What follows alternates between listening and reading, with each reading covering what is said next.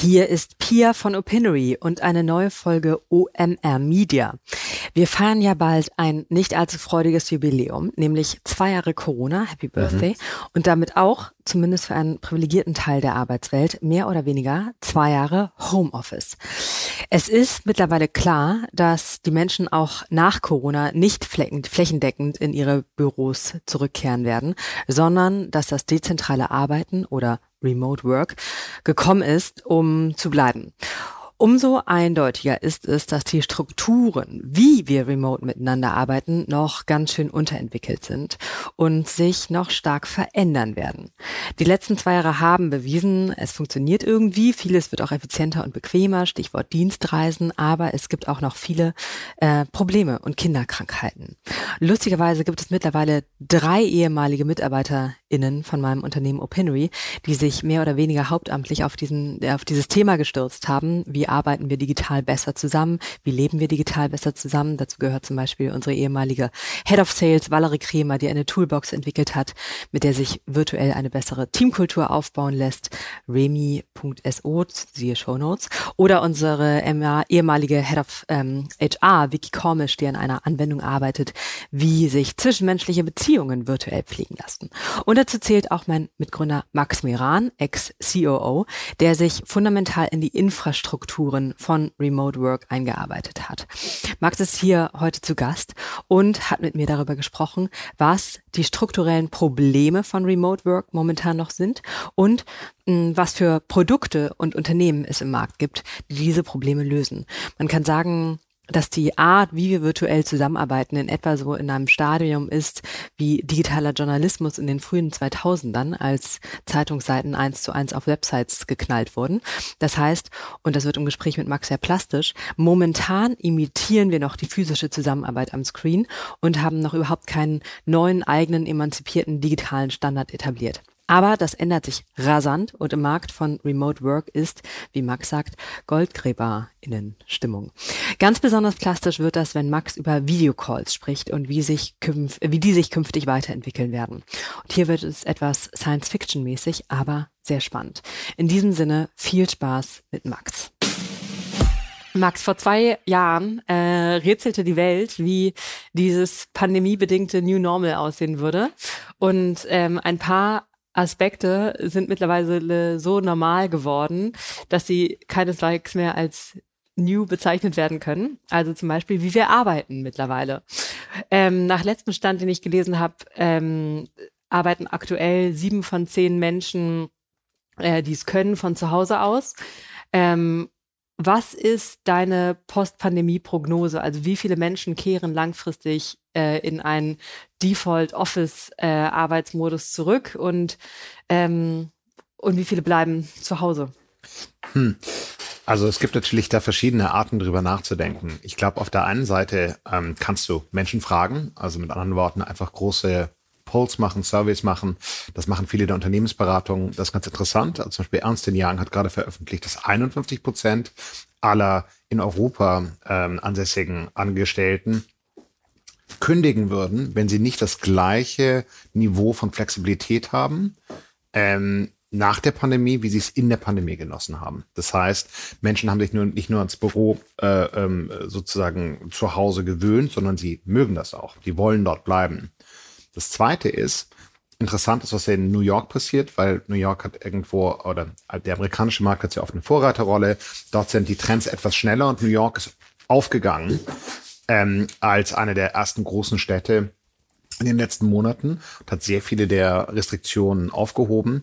Also die Anwesenheitspflichten aufgehoben, oder? Ähm, nein, die Corona-bedingten mhm. ähm, Umstände Ach so, aufgehoben. ja, verstehe. Ja. Die sind eigentlich schon sozusagen in einem Post-Pandemie. Genau, die gehen Status. da jetzt ganz klar schon so hin. Unsere Stadt ist offen, ähm, ist, die, ist die Message des neuen äh, Bürgermeisters. Und dann kann man natürlich sehen, was passiert. Und was passiert? Ja, ähm, also weniger als die Hälfte der Büroplätze werden gefüllt. Mehr als die Hälfte der Menschen wollen entweder hybrid arbeiten oder ganz im Homeoffice bleiben. Das sind Daten von November 2021. Also ja, kann sich natürlich alles noch ändern. Äh, aber es zeigt sehr stark, dass zum Beispiel in äh, New York die gesamte Midtown-Gegend, die eigentlich nur aus Büroarbeitsplätzen besteht, ja, ähm, ja total leer ist. Das verändert dort gerade die gesamte Stadt verändert den gesamten morgendlichen Commute, verändert äh, ja das Geschäftsleben auf den Straßen, ähm, die unendlich vielen Restaurants, die es nur für die Mittagspause gibt. All das verändert sich gerade. Verändert auch den Arbeitsmarkt, weil du ja sozusagen global heiern kannst. Genau, und das ist eben auch nochmal super interessant, ähm, dass plötzlich es nicht mehr so wichtig ist, wo du genau sitzt. Und wenn du dir, also was ich auch interessant daran finde, ist, über die Pandemie eigentlich als eine Art Katalysator nachzudenken, der ganz viele Dinge, die eigentlich schon vorher der Fall waren, einfach nur beschleunigt hat.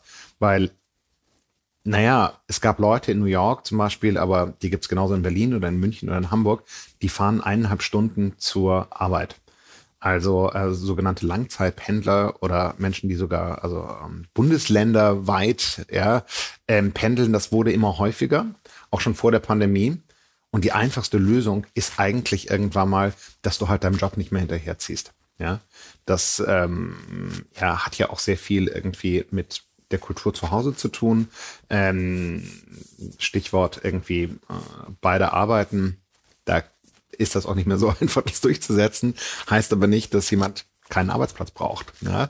Ähm, also das sind alles Dinge, die sich eigentlich schon angebahnt haben. Also das ist eigentlich logisch. Ja? Ich frage mich immer in Bezug auf zwei Aspekte, inwieweit da meine äh, Selbstverständlichkeit von einem, von einer die Selbstverständlichkeit von Remote Work und natürlich arbeitest du von zu Hause aus und so weiter und wann es dir passt. Und äh, ich glaube aber, habe da das Gefühl, wenn dann jetzt sozusagen den Zoom etwas weiterstellen würde und sich A, mittelständische Unternehmens an, äh, Unternehmen anguckt oder B, Menschen, die einfach nicht in äh, Wohnumfeldern sind, in denen sich gut arbeiten lässt. Also in keiner meiner WGs hätte ich gut Homeoffice machen können. Und äh, dass da ein sehr großes, ähm, äh, ein sehr großes Bucket von Menschen ist, die das überhaupt, äh, für die das eigentlich sehr weit weg ist. Und wenn man jetzt von dieser aktuellen sieben von zehn wollen langfristig von zu Hause arbeiten ausgeht, was glaubst du, wo landen wir bei einer Zahl? Naja, also, ähm, okay, das ist interessant. Ich beantworte das gleich, aber ich fand es ganz, ganz interessant, was du gesagt hast. Also auf der einen Seite, welche Arbeiten kannst du von zu Hause machen und lässt das äh, Umfeld zu Hause das zu? Ich glaube, dem Markt ist es ziemlich wurscht, ob du zu Hause irgendwie drei Kinder hast und keinen Platz oder äh, eine WG, wie du es gerade gesagt hast. Ich glaube, das wird ein Problem werden und sehr viel stärker werden, dass vier Familienmitglieder äh, zu Hause in einem viel zu kleinen Haus sitzen und arbeiten wollen und sich gegenseitig auf den Wecker gehen. Das wird auf jeden Fall ein Problem. Ähm, und dann die Arbeiten oder die Kultur des Arbeitens ist ganz, ganz extrem auf Präsenzpflicht äh, angelegt. Ja, also der Dienstort, ähm, der, der, also das ist auch rechtlich, das hat eine irrsinnig lange Tradition. Ähm, das war wirklich wichtig. Ja, wer nicht da war, wurde nicht bezahlt. So, ähm, das aufzubrechen, da sind wir gerade voll mit dabei. Ähm, um jetzt zu sagen, ähm, wer wird von zu Hause arbeiten und wer wird ins Büro kommen? Ich glaube, dass hybride Modelle ähm, sehr stark in diese Übergangsphase ähm, äh, ja, wachsen werden. Und ich glaube, dass neue Unternehmen anfangen werden, gar keine Büros mit, also doch Büros zu haben, aber keine Büros mehr, in denen man sozusagen von acht bis irgendwann mal arbeitet, sondern wo die äh, Bürofläche eine völlig andere Funktion erfüllt. Begegnungsort eher. Begegnungsort, da wird die Kultur vermittelt, ähm, ja, das, das steht für etwas. Es wird eigentlich eine Art Gesamtkunstwerk, in dem man sich auffällt, in dem man vielleicht auch Kunden trifft. Also das ist sozusagen ein repräsentativer. Genau, die Repräsentanz gab es ja auch immer. Da wollen ja. wir später auch nochmal drauf eingehen. Aber du hast jetzt auch schon ein paar Probleme von Remote Work angesprochen äh, und neben vielen Vorteilen vom Homeoffice, also unter anderem dieser mhm. ähm, diese äh, massiv reduzierte Effizienzverlust, den du durch anderthalb Stunden Arbeitsweg hast. Äh, neben denen haben sich ja auch diverse Schwierigkeiten und Nachteile jetzt herausgepellt. Also wie zum Beispiel, dass es viel schwieriger ist, einen äh, Teamzusammenhalt zu schaffen, wenn du nicht miteinander im Raum sitzt. Oder eben Spaß bei der Arbeit zu vermitteln und dass es nicht so anfühlt wie so ein Computerspiel, das du da am, am Laptop machst. Oder ähm, äh, dass es keinen impliziten Tra Informationstransfer, also den Flurfunk gibt, dass alles sehr explizit äh, dokumentiert und so weiter werden muss, damit Leute es mitbekommen. Ähm, was sind äh, oder die persönlichen Krisen, die Menschen zu Hause aussitzen, die früher vom Arbeitsumfeld auch mit aufgefangen wurden. Aber was sind, äh, du hast dich intensiv ja mit dem Thema beschäftigt, die größten Herausforderungen des Homeoffices? Ja, also man könnte natürlich super viel jetzt über Produktivität reden ähm, und über Kreativität und all das. Aber was ich am interessantesten finde an all dem, ist, dass ganz viele Sachen, die man im, für, die, die man im normalen Büro gar nicht, für die man nicht geplant hat, ähm, die aber essentiell wichtig waren für den Teamzusammenhalt. Zum ja. Beispiel? Ja, du hast es gerade eben angesprochen, die Lebenskrise. Die Menschen haben, ähm, es gibt ja so das flapsige Wort, die Arbeitsehe, ja. Die Arbeitsbeziehungen sind extrem wichtig für das Glück des Menschen, ähm, für ähm, ja, auch, auch, auch, sind auch Teil seines psychologischen Systems, ja. Das ist alles weggefallen von einem Tag auf den anderen.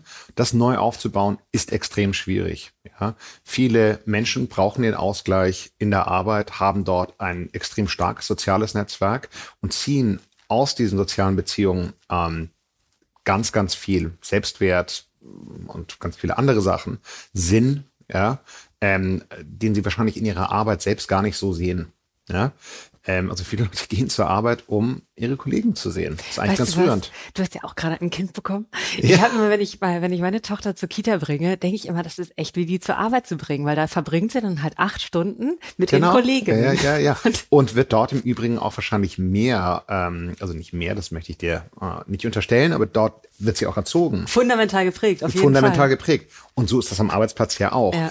Ob das im gleichen Maße äh über irgendwie eine Video-Application funktioniert, wage ich sehr stark zu bezweifeln. Also das ist ein ganz großer, ähm, ganz großes Thema. Es menschelt weniger. Es menschelt weniger. Ähm, es gibt diesen blöden Ausdruck Togetherness jetzt im Englischen. Ähm, also mit anderen Worten, man baut weniger Beziehungen auf, man kann sich weniger austauschen über, über das eigene Leben. Man hat einen ganzen Aspekt an sozialen Kontakten weniger. Und ich glaube, das ist eine der Hauptherausforderungen, wie man das in, ins Remote übersetzt. Denn diese sozialen Kontakte sind auch für den Arbeitsgeber extrem wichtig, denn das ist einer der ganz großen Treiber von Retention, also dass Menschen eben nicht ähm, den Job wechseln, wenn sie fünf Euro mehr angeboten bekommen ja. beim nächsten Arbeitsgeber. Ist der Haupttreiber im Übrigen, dass man sagt, hey, das sind meine Kollegen, das ist mein Team, die mag ich gerne, die kennen mich. Ja?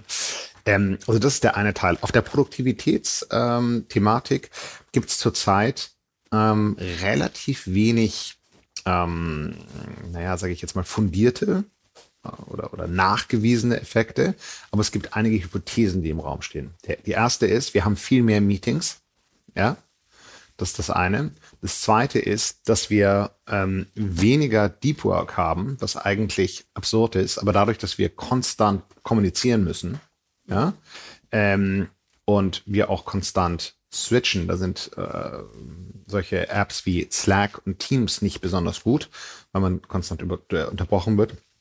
Konzentrationsfähigkeit geht runter. Und das dritte ist, es gibt viel weniger ähm, Kreativität. Ja, also etwas zu schaffen online, das ist schwer. Da gibt es natürlich auf der Softwareseite ganz gute Lösungen. Also ich finde Miro oder Mural sind ganz toll. Aber ist es wirklich das Gleiche? Ich finde nicht. Ähm, das ist natürlich sehr schwer zu messen. Aber das sind so die drei Hypothesen, die, glaube ich, gerade sehr stark im Raum stehen. Ähm, die anderen Themen, die jetzt besprochen werden, Thema äh, Beruf und, und Arbeit wird schlechter getrennt. Das finde ich immer ein bisschen schwierig, weil das war nämlich auch schon vor der Pandemie ein Problem. Das ist jetzt noch klarer geworden, ja, aber es war doch so, ähm, dass Mami und Papi ähm, beim Abendessen auf ihre Telefone geguckt haben und Arbeits-E-Mails gelesen haben. Das war auch schon vor der Pandemie so. Also da bin ich mir nicht ganz sicher, ob das eigentlich ein Pandemie-Effekt ist mhm. oder ob das was mit, ähm, ja. Die verschwimmenden Grenzen waren genau, schon vorher verschwommen. Ja. ja. die waren schon vorher verschwommen. Also ja. die drei, die du sagst, sind ähm, sind äh, einmal Togetherness, sind Effizienz und was war das dritte nochmal? Kreativität. Kreativität, genau. Ja. Ähm, dann jetzt auf diesen Problemzonen äh, die sich jetzt ja schon mal, die ja ein bisschen Zeit hatten, sich so äh, zu, zu zeigen. Ähm, da äh, und aus diesen Kinderkrankheiten der virtuellen Zusammenarbeit, die wir natürlich in irgendwie 40 Jahren wird man zurückgucken und sagen, ach Mensch, was haben wir denn da gemacht? Und ähm, da entsteht natürlich ein riesiger Markt, B2B-Markt, also die Zahlungsbereitschaft von Unternehmen dafür, diese Probleme zu lösen, die Zusammenarbeit besser zu machen, ist groß. Ähm, du hast dich ja im Markt ein bisschen umgeschaut. Was sind die interessantesten Produkte oder Ideen oder Unternehmen, die sich mit guten Ideen in diese Marktlücken oder Problemzonen reinbegeben? Also es gibt wirklich, wirklich viel. Ähm, und das ist gerade eine totale Explosion, was dort stattfindet. Ähm, und ich finde ebenso interessant, nochmal so die Pandemie als Katalyst, ja, ähm, dass ganz viele von diesen äh, Problemen oder von diesen, von diesen Entwicklungen schon vorher da waren und jetzt machen wir diesen Sprung. Aber es ist halt richtiger Aufbruch und du merkst auch, es ist eine Goldgräberstimmung äh, am Markt. Ähm, ist vielleicht ein bisschen viel, aber es gibt wahnsinnig viele Leute, die in diesen Themen gerade ähm, forschen, entwickeln, gründen. Ja. Ähm, auf Investorenseite auch gleichermaßen äh, sozusagen äh, Funds und Budgets, die sich darauf fokussieren? Ja, auf jeden Fall. Genau. Ähm, also das war völlig klar. Das ist auch ein bisschen ein Zufall gewesen. Es gibt ja gerade eine extreme Schwemme im Venture Capital Markt. Also ähm, der Markt in Deutschland war so heiß äh, letztes Jahr, wie es noch nie war. Ja, das ist absolut extrem. Kommt die Korrektur vielleicht auch, aber trotzdem, da ist extrem viel Geld jetzt in Fonds, ähm, das nach Zielen sucht. Und in dem Moment, wo die Pandemie kam, haben sich natürlich alle großen Venture Capitalists gesagt, wow, hier ist eine Chance. Ja?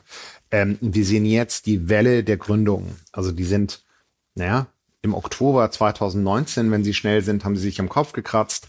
Dann haben sie irgendwie ähm, 20 gegründet und fangen jetzt langsam an, ihre äh, Produkte voll zu skalieren. Ja, ähm, ja, also wenn du jetzt mal so ein bisschen drüber nachdenkst, was gibt's da für Produkte? Ich glaube, das allerklarste oder mm, ja offensichtlichste ist das Thema Video. Wie kann man das besser machen? Beziehungsweise wenn du es ein bisschen aus der User-Perspektive siehst, wie kann man eben sich mehr als Remote-Team verbinden? Wie kann man es schaffen, dass eben diese sozialen Kontakte nicht völlig verloren gehen? Ja, wie schafft man es, dass Videokonferenzen interaktiver werden? Also da ist ja wahnsinnig viel Passivität äh, drin. Und wie schafft man es, dass diese Meetings effizienter werden? Und da fehlt mir ein bisschen Fantasie, weil also ich habe noch gar nicht darüber nachgedacht, wie dieses ähm, äh, dieses Gefühl, was du am Ende eines Meeting-intensiven Tages hattest, sogar habe ich irgendwie sieben Stunden heute in, in meinen Screen gestarrt und Briefmarken große Gesichter gesehen und ähm, what a burden. Ähm, da habe ich überhaupt keine Fantasie, wie sich das verändern kann in eine in einen Zustand. Cool, ich habe heute sieben Meetings. Was für ein Spaß. Naja, ähm, ich glaube, vielleicht geht es ja nicht ums Meeting, sondern es geht darum, dass du Zeit mit Menschen verbringst, die du hoffentlich magst. So, wieder dieser soziale Aspekt der Arbeit. Ähm, also, ja, ähm, und da gibt es jetzt verschiedene Ansätze. Ich glaube, es gibt so einen Ansatz, der bestehende Technologie benutzt und einen Ansatz, der ähm, entstehende Technologie benutzt. Ja, und ähm, in diesem zweiten Ansatz werde ich mich zum Teil anhören wie ein Science-Fiction-Autor und ähm, vielleicht wirst du mich in zwei Jahren furchtbar auslachen, aber ich bin mir da relativ sicher. Ich werde sagen, ich hatte den Science-Fiction-Autor schon 2022 ja, im Interview. Oder das, ja. Ich meine, das ist auch ehrlich gesagt, also äh, was ich da jetzt sagen werde, ist nicht so abgefahren, aber es ist trotzdem, doch, es ist ziemlich abgefahren. Ich finde es ähm, einen echten Schritt, äh, äh, einen echten Bruch, den Beginn von etwas wirklich völlig Neuem. Ähm, okay, aber erstmal bestehende Technologie. Also wir alle kennen ja irgendwie so, keine Ahnung, Snapchat, weiß nicht, ob du das kennst oder benutzt. Da gibt's ja immer diese lustigen Filter. Das war eine Art zum Beispiel, wie man mit Video äh, mehr Interaktion schafft. Hat mich Ende des Jahres sehr glücklich gemacht. Die, der, die Snap-Kamera. Die Snap-Kamera, genau. Mit der ich dann auf einmal äh, kleine, wie heißen die, Rentierhörnchen anhatte und so weiter. Genau, und damit kannst du auf eine ganz spielerische Art und Weise einfach ähm, äh, etwas machen mit deinen, mit deinen anderen äh, Kollegen im Zoom-Call. So. Es gibt ein paar Leute, die benutzen diese Technologie, um nicht nur, sag ich mal, so ein bisschen Blödsinn zu machen, sondern das auch einzusetzen zum Culture Building, um Meetings besser zu machen. Ich glaube, ähm, gibt eine ganze Reihe von Startups, OBS, aber mm, MMHMM äh, ist eine der Apps, die ich da ganz vorne sehe. Ähm, der Gründer, äh, Phil, ist der frühere Gründer von Evernote. Mhm. Also ist ein, ein ja, Urgestein, würde ich nicht gerade sagen, aber kennt sich mit Produktivität sehr aus. Und seine Idee ist, dass er ganz, ganz viele der äh, Probleme lösen möchte, die typische Applikationen wie Zoom, Meets, ähm, WebEx äh, und, und, und so weiter haben. Ähm, nämlich diese Passivität das, wie furchtbar es ist, den Screen nicht zu teilen. Also, ähm, was er macht, ist, dass er eine, eigentlich eine Art Snap-Filter benutzt, eine sogenannte Overlay-Technologie, Virtual Camera.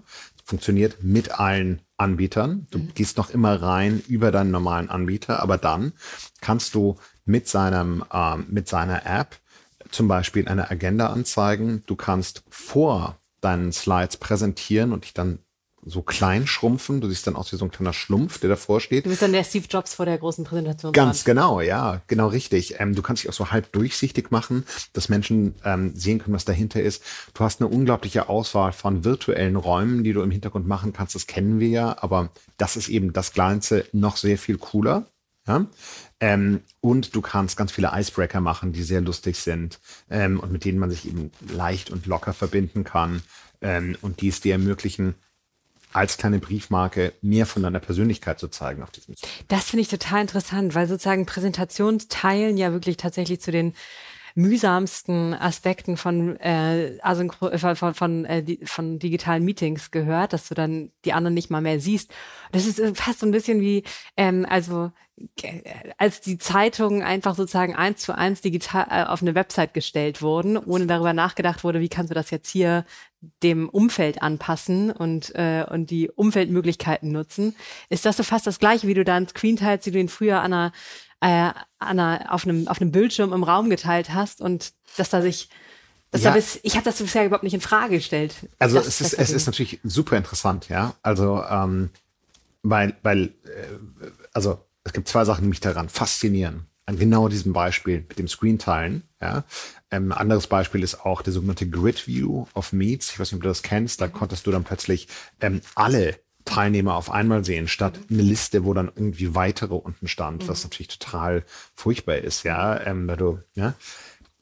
Du musst überlegen, die Leute, die das entwickeln, sind die größten Firmen der Welt, ja. Also Google ist, glaube ich, unter den Top zwei oder Top drei äh, größten Firmen der Welt, äh, nach, nach Marketkapitalisierung.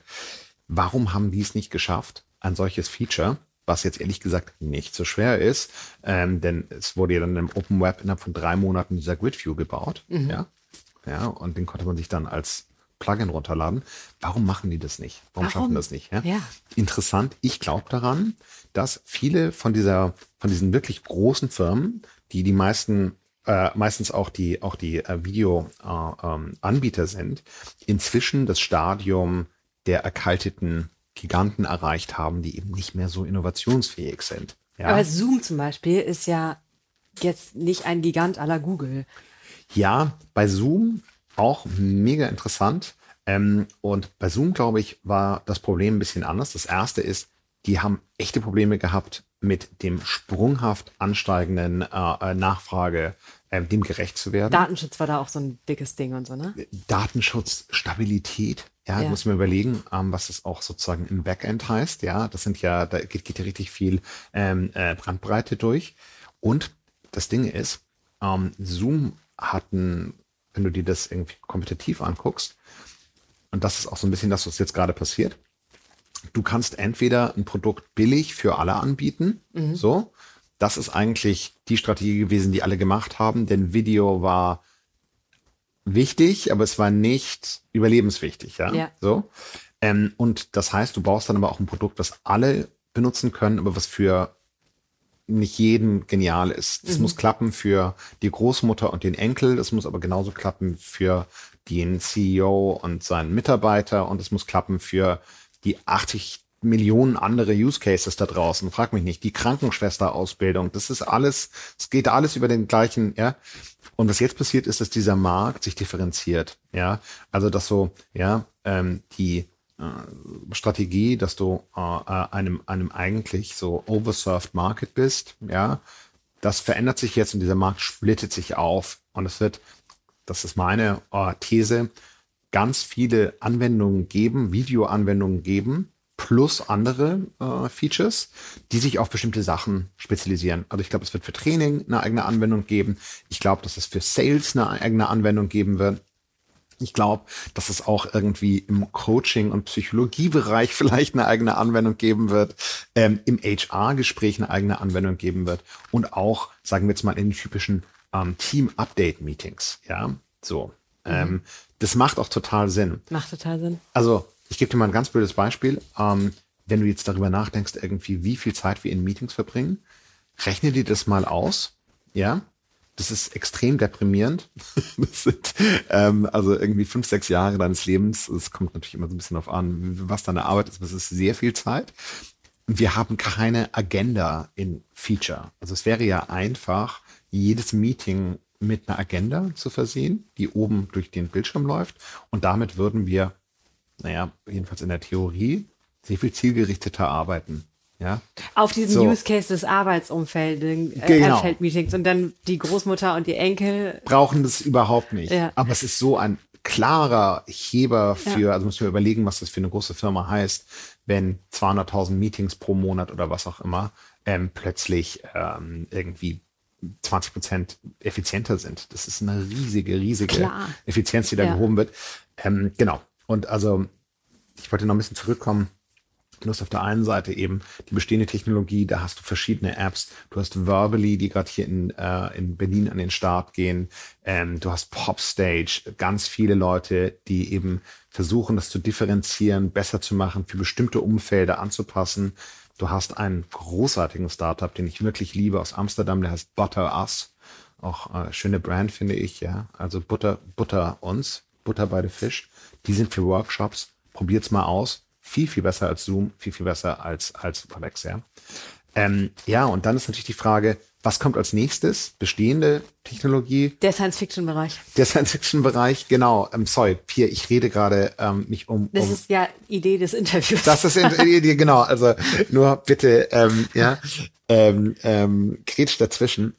So, und dann ist jetzt eben so die Frage, wie viel kannst du mit einer zweidimensionalen ähm, Web-Applikation wirklich machen, um Interaktion zu schaffen, um ähm, ja dieses Gefühl der Gemeinsamkeit Du bleibst ja immer in diesem etwas unnatürlichen Porträtausschnitt. Ähm, genau. Und ähm, ich habe mich, mich gefragt, ob das die Zeit für Virtual Reality vielleicht langsam ist, dass eine Anwendung kommt. ja.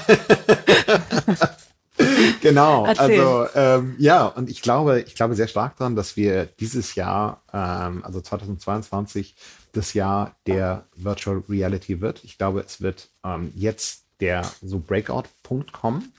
Ähm, und da gibt es so verschiedene Faktoren, warum das der Fall ist. Ähm, also auf der einen Seite. Oder warum war das bisher nicht der Fall? Mhm. Ich meine, es gibt das doch schon ewig und es kam nicht und kam nicht und kam nicht. Und 2014 ah, ja. dachte man, bald haben alle die Brille und gehen nicht mehr ins Kino. Und äh, so, okay, why now? Also auf der einen Seite ähm, ist das ein ganz echtes technisches Problem. Ja, also äh, die Oculus Rift 2, das ist die ist jetzt glaube ich drei Jahre alt, zwei Jahre alt. Kurz Hintergrund: Oculus Rift von Facebook gekauft, ist einer der Hardware-Hersteller, ja. Ähm, die war okay, hat sich eben nicht super verkauft. Um so eine Revolution laufen zu lassen, dass plötzlich alle wirklich das machen, brauchst du Devices, die, ähm, also brauchst du Geräte, die jeder hat. Ja, ähm, das hat bisher ja, vor allem Apple natürlich geschafft. Die haben äh, immer wieder neue Kategorien entwickelt und dann wirklich den Markt so penetriert, dass sie dann drauf auch sozusagen ja, Software bauen konnten. So. Google hat es doch auch versucht, aber hat irgendwie nicht geklappt. Hat äh, nicht geklappt, genau. Ähm, Google hat dann sehr schnell erkannt, dass sie nicht das, ähm, dass sie weder fähig noch wirklich daran interessiert sind, Hardware zu bauen. Ähm, und hat dann eben sich auf Android spezialisiert. Ähm, das war für Google alles, was sie wollten, nämlich die Daten. Ja? Mhm. Aber jetzt ist die Frage, warum genau dieses Jahr? Also auf der einen Seite glaube ich, dass du ähm, äh, ein, eine Sättigungsgrenze hast und du hast einen extrem technischen Fortschritt. Es wird dieses Jahr die Oculus Rift 3 rauskommen, die das erste Mal die Erfahrung, sage ich jetzt mal, die du machst, mit so viel Rechnungsleistung ausstattet, dass sie sich wirklich, wirklich real anfühlt. Ähm, du kannst dir jetzt schon im Netz ein paar äh, Beispiele angucken, wie das dann aussieht. Ähm, mit eingebauten Kameras werden deine Hände und deine Mimik äh, gescannt. Das heißt, dass wenn du lachst, lacht dein Avatar auch. Du kannst mit deinen Händen irgendwo hindeuten. Ähm, das ist natürlich echt so, als würdest du mit deinen Freunden um einen Tisch sitzen. Ja? Aber das heißt, was da übertragen wird, ist ein von mir erstellter Avatar. Das ist nicht dass ich eine, eine 3D-Kamera in meinem Raum aufstelle, die mich filmt und das dann das Bild korrekt, überträgt. Korrekt, korrekt. Ja.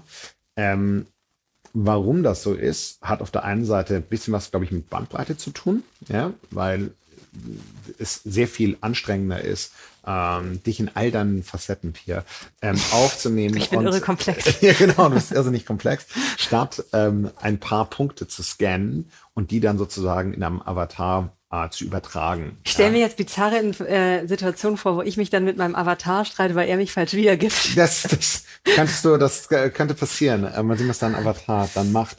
Ähm, und ähm, genau, das ist, das ist sozusagen eine, eine, ähm, eine der ganz großen ähm, Themen, werden Leute diese Avatare annehmen. Ich glaube, ja, denn du merkst ja auch, es gibt bestimmte ja, graduelle Maße, in denen man ähm, ja, seine Privatsphäre äh, äh, äh virtuell ähm, zu, ja, preisgibt. Deswegen gibt es ja so viele Leute, die nur auf Audio sind, zum Beispiel äh, in den Zoom-Calls, weil sie einfach heute keine Lust drauf haben, sich betrachtet, betrachtet zu werden. Mhm. Ja? Ähm, und ein Avatar gibt dir ja ein gewisses Schutzschild. Kann so, der Avatar ja? dann auch so eine Tür knallen oder so ähm, den Stift auf den, auf den Tisch schmeißen? Ich also bin diese mir ziemlich sicher, dass das wird alles Blüten kommen. der Interaktion. Die Blüten, die Blüten der Interaktion werden kommen. ähm, dein Avatar wird natürlich auch, ähm, du kennst hier die Memojis auf deinem iPhone, ja, der lachende Hai oder so. Du kannst natürlich ganz abgefahrene Sachen machen, ja. Ähm, und all das, ich glaube, das wird ähm, bei Arbeitsmeetings ich glaube, also wir reden ja die ganze Zeit über das Metaverse und die Leute fragen sich, was sind da die Anwendungsfälle? Ja, also ähm, obwohl Metaverse natürlich für viele Leute was Unterschiedliches heißt, aber ich glaube, dass du, du wirst dieses Jahr, glaube ich, oder spätestens nächstes Jahr ähm, dein erstes und dann auch immer mehr Meetings in virtuellen Räumen haben mit deinen Arbeitskollegen, was auch immer. Ich finde das Paradoxe daran ist, dass das einerseits natürlich also näher an die Realität heranbringt, weil du eben keine zweidimensionale briefmarkengroße Aha. Porträtansicht von dir bist. Andererseits macht es aber das in meiner Vorstellung gleichzeitig noch mehr kreiert es das Gefühl eines Computerspiels. Ähm, ja, weil ja da hast du sozusagen, wenn du Computerspiele hast, dann steuerst du da einen kleinen Avatar auf dem Screen und lässt dir Sachen machen und das ist dann auf einmal ja. im Arbeitsumfeld. Mhm. Also, was ist ein Computerspiel? Ein Computerspiel ist eine Welt. Ja, das ist eine total ähm, artifizielle Welt. Wenn ich jetzt mal ganz offen bin und du irgendwie dir anguckst, wie, keine Ahnung, der Salesforce Tower aussieht in, in, in ähm, Facebook mit dem, äh, äh in, in, in Facebook, in, in San Francisco, ja, da läufst du ja rein und dann sind da irgendwie 30 Meter hohe Wasserfälle, die irgendwie auf Digitalscreens laufen. Das ist ja schon so eine artifizielle Welt. Axel Springers neues Büro ist unglaublich, aber es ist irgendwie eine artifizielle Welt. Ja, mhm. also was ich nur sagen will, ähm, ja, ja, das wird artifizieller, ähm, aber das ist es eh schon. Und das Tolle ist, du brauchst keinen Stahl und kein ressourcensparender äh, Menschen mit Brillen äh, ähm, in ihre, in ihre Traum, Traumwelten zu entlassen, statt dass sie sie nicht bauen müssen. Ja? Möchte ich gleich nochmal drauf eingehen, aber jetzt nochmal zu, in, auf die, auf die virtuelle Welt bezogen ist, äh, also was für an, gibt's da jetzt schon Anwälte, also gibt's da jetzt schon Unternehmen, die da hm. sozusagen die Software für auf bereitstellen oder wo steht dies, diese Also du hast so ein bisschen, Vision? du hast so ein bisschen dieses Problem, dass eben ähm, äh, bei, bei, bei diesen ganzen VR-Anwendungen eben jeder darauf wartet, dass es ein ähm, Gerät gibt, ein Device gibt, was dann alle haben. Ja, und dann hast du damit einen Standard mhm. und eine Plattform. Und die, wie schon erwähnt, der eine große Anbieter am Markt, der das toll kann, ist Apple. Aber Apple hat bis jetzt keine VR-Themen äh, angefasst. So, dieses Jahr kommt das erste Mal, ist angekündigt, die erste Apple VR-Brille. Die ist interessanterweise verschoben worden gerade vor zwei Wochen, weil ähm, da so viel Rechenpower drin ist, dass sie heiß wird. Aber das heißt für mich jetzt schon, dass was wir da sehen werden, wird eine völlig neue Qualität sein.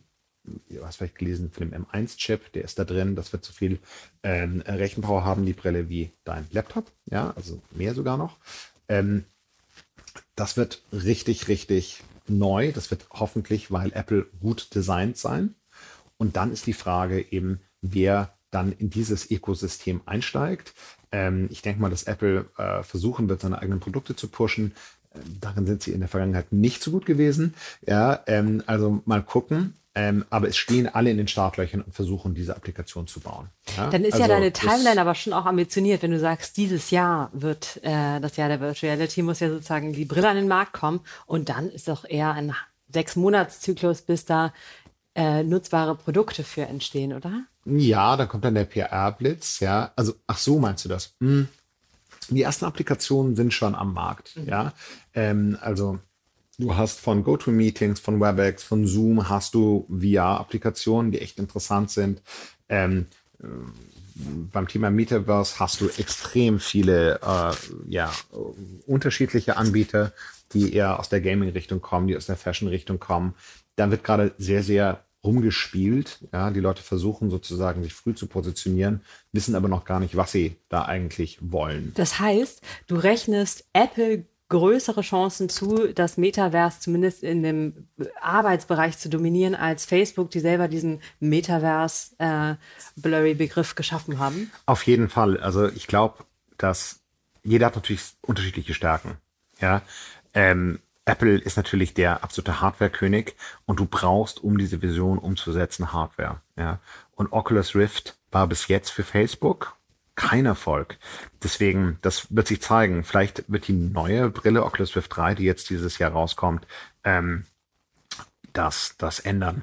Ich glaube, dass im Kontext von Remote Work die Person, die es schafft, ähm, ja, viele der frühen Adopter auf sein Gerät zu ziehen im Arbeitsalltag, wer das schafft, der wird wahrscheinlich ähm, das VR-Rennen dann auch relativ schnell machen es gibt natürlich auch nochmal eine andere VR-Welt und eine andere, ähm, äh, ja, einen anderen Tribe und das sind natürlich die ganzen Gamer. Ähm, das wird wahrscheinlich dann ähm, zu einer Parallelwelt führen, sage ich jetzt mal, wo ähm, viele Gamer äh, rumhängen, die wahrscheinlich ein bisschen jünger sind. Aber für mich ist natürlich so ein bisschen die Frage, ähm, die Menschen mit den Earpods, ja, die du jetzt im Flieger siehst, werden die bald in der Lounge sitzen ähm, und eine Brille aufhaben. Mhm. Ja, und wer und von wem ist die Brille dann? Da würde ich doch mal ganz klar auf Apple tippen und nicht auf irgendein ähm, Facebook-Produkt. Und, und, Facebook hat ja auch nie geschafft, sich als äh, äh, Arbeitstool oder Produkt zu positionieren. Die haben irgendwann mal versucht, irgendwelche Facebook-Meetings für, ah, kann, kann, für mhm. Unternehmen oder sowas anzubieten, hat alles nicht richtig geklappt. Und da würde es ja Sinn machen, dass Facebook sich auf die Interaktion der Großmutter und ihres Enkels setzt. Und, genau. Ähm, ja und aber nicht auf das Arbeits, äh, auf die Arbeitsausdifferenzierung. Korrekt, genau. Aber in welchem Standard das Ganze passieren wird, also wer sozusagen ähm, ja den den Backbone da baut, das wird super interessant und das ist auch überhaupt noch nicht klar. Mhm. Ja. Ähm, jetzt nochmal in die 3D-Welt zurückgezoomt. Ähm, Büros hast du schon angesprochen und ähm, äh, die Pimmelbüros dieser Welt, Salesforce, Axel Springer, äh, Facebook, Headquarter und so weiter. Mhm. Das waren ja alles Milliarden Investments. Glaubst du, es wird jetzt in den nächsten Jahren immer noch solche ambitionierten Prestige-Bauprojekte äh, geben, wo Unternehmen sagen, das hier mhm. ist jetzt mein neues äh, Statement Office? Ja, das glaube ich auf jeden Fall. Ähm, aber ich glaube, dass sich die Ansätze total verändern werden. Ähm, ich glaube, dass du sozusagen noch mehr Budget für Statement hast, weil du, ich glaube, ganz viele Menschen, ganz viele ja, Arbeitgeber werden davon abrücken, jedem einzelnen Arbeitnehmer einen Arbeitsplatz anzubieten. Und wenn du dir mal so äh, einen typischen Bürotower anguckst, da sind dann irgendwie 20 Stockwerke und oben ist der 20. Da ist die Chefetage und da wird dann irgendwie, werden Kunden empfangen und irgendwie Sachen gefeiert. Und drunter sind 19 Stockwerke, die genau identisch sind im Layout mit irgendwelchen Cubicles. Die kannst du dir sparen und dann kannst du natürlich noch mehr Geld für, ich benutze jetzt deinen Ausdruck nicht, ähm, äh, weil ich bin nämlich gut erzogen, Pierre. Nein, ähm, ähm, nein, äh, kannst du natürlich viel, viel mehr Geld für Repräsentanz, für ähm, so. Und ich glaube, es wird blended sein. Also ich glaube, dass du ganz viele Büros haben wirst, die ähm, virtuelle Räume haben werden, ähm, die daran angeschlossen sind sozusagen. Ähm, äh, also das heißt, du wirst eine Repräsentanz vielleicht sogar nicht nur ähm, ja in Brick and Mortar denken, sondern sozusagen als Teil ähm, eines virtuellen mhm. Raums. Ja. Also ich werde dann eher die O2-Arena nachbauen als die Erikus-Spitze 1 des Spiegels in Hamburg für Opinory in State Büro Geschäft Okay, das ist äh, ja. ähm, okay, Max, das ist alles wirklich sehr spannend. Ähm, äh, wir machen jetzt mal noch mal einen, einen Abbinder. Ich hatte eigentlich überlegt, mit dir ähm, Remote Work Bingo zu spielen. Oh ja. Ja, Juhu. aber das habe ich dann. Ich habe ich habe Bingo nie ganz verstanden, habe es mir dabei aufgefallen, deswegen ja, machen wir das. Du bist doch noch zu jung. Ich glaube, das, das versteht man erst ab einem gewissen Alter. ja. Also, ich möchte von dir äh, kurzatmig und äh, schnell ein paar Vorhersagen äh, sehen, die über äh, gar nicht nur jetzt auf äh, Remote Work bezogen sein bleiben werden. Okay. Würde dich dafür bitten, das Mikrofon noch einmal nach vorne zu ziehen. Ja, beautiful. Also, 2022 ist noch frisch, ähm, deswegen absolut weiterhin angemessen und qualifizierte Vorhersagen zu treffen.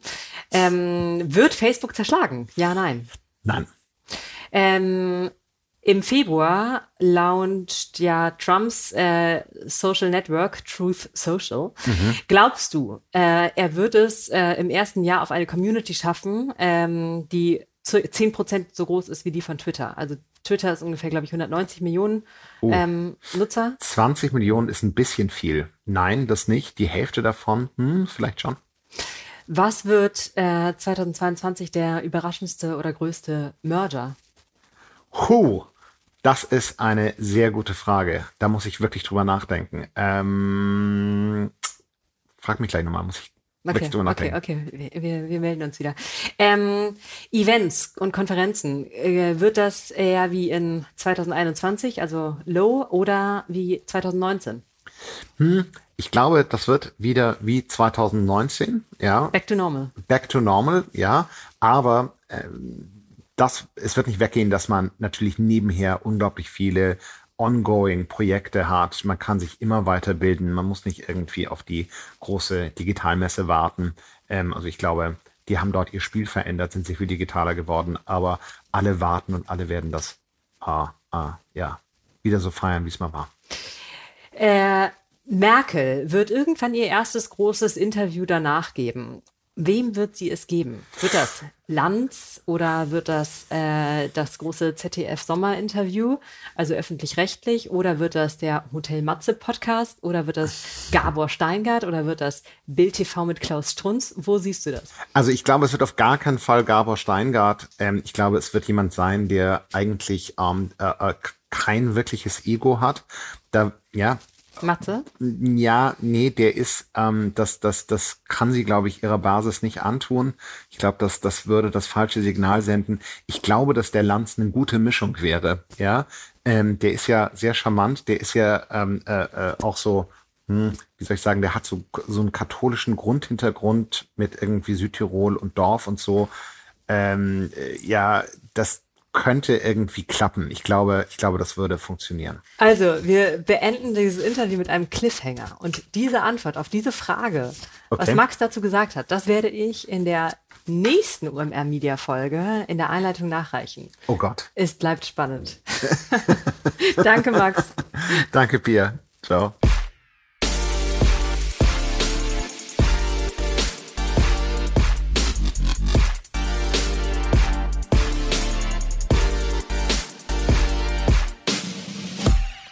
So, das war jetzt eine etwas themenfremdere Folge. Umso mehr würde mich interessieren, ob euch das Thema und Max Insights dazu interessieren. Ich glaube ja, in den nächsten zwei Jahren wird sich unsere virtuelle Zusammenarbeit noch so fundamental verändern, dass es sehr spannend wäre, da gegebenenfalls auch hier im Podcast näher am Ball zu bleiben. Ähm, in der nächsten Folge wird es erstmal wieder eher in Richtung journalistischer Kernthemen gehen mit einem spannenden Gast. Also danke für euer Feedback und bis in zwei Wochen. Dieser Podcast wird produziert von Podstars bei OMR.